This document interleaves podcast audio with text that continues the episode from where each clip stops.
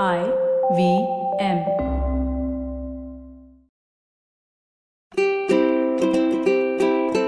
Hello and welcome to the Habit Coach Podcast, the bite sized podcast filled with quick and easy, actionable habits. Remember, create habits, create that awesome life. I'm Ashdin Doctor, your habit coach. Today we're continuing from the previous podcast where we discussed the first two stages of getting over sugar addiction. We had spoken about the difference between being an addict and abusing a substance. Then we discussed the first two steps. It is important to follow these steps to break your addiction because if you do not follow the steps, you can get lost along the way. So please do listen to that podcast for details on starting the journey.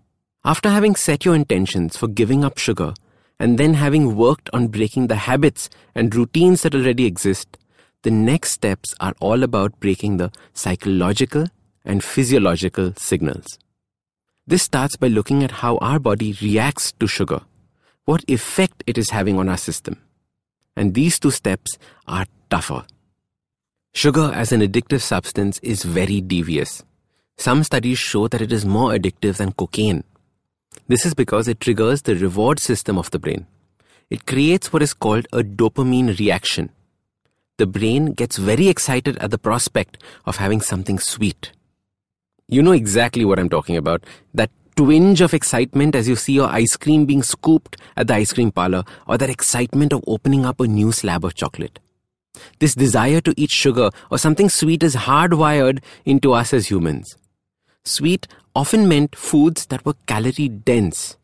In nature, the only sweet things are fruits and honey, both rare to find in the wild and packed with calories. So when you start giving up sugar, the brain is still craving for it.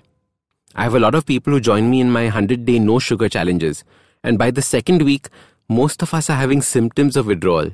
We get nightmares, like a donut is rolling behind me and I'm trying to run and escape from it.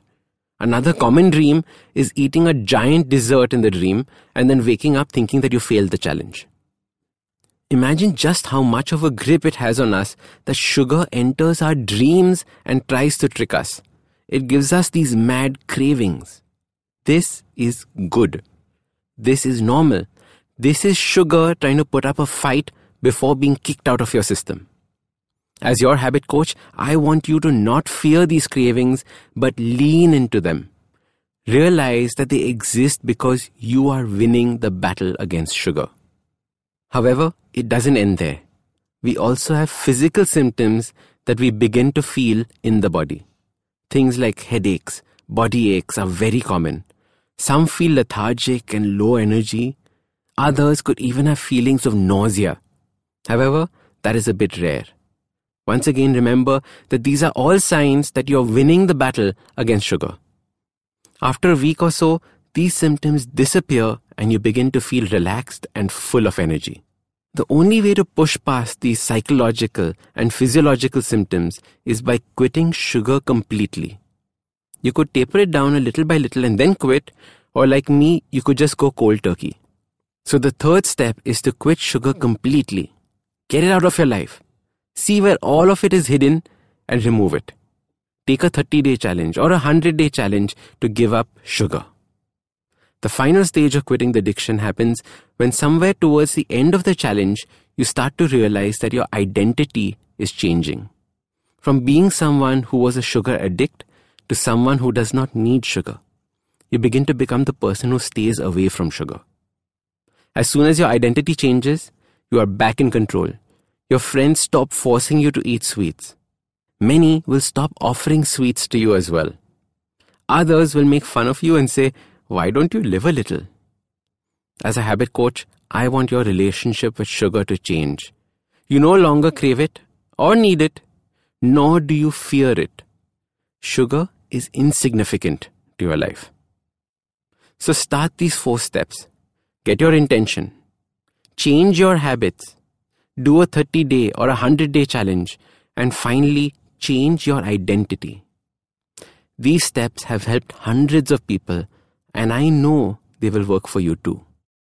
So start these habits and share with us your progress using the hashtag TheHabitCoach. If you like this podcast, don't forget to check out other interesting podcasts on the IVM network. You can listen to us on the IVM Podcast app or ivmpodcast.com. You can also follow us on social media. We are at IVM Podcasts on Twitter and Instagram. If you want to reach out to me, I am Ashdin Doc on Twitter and Instagram. You can find lots more information on my website, awesome180.com, or check out different content on my YouTube channel called AWESOME 180. That's Awesome 180.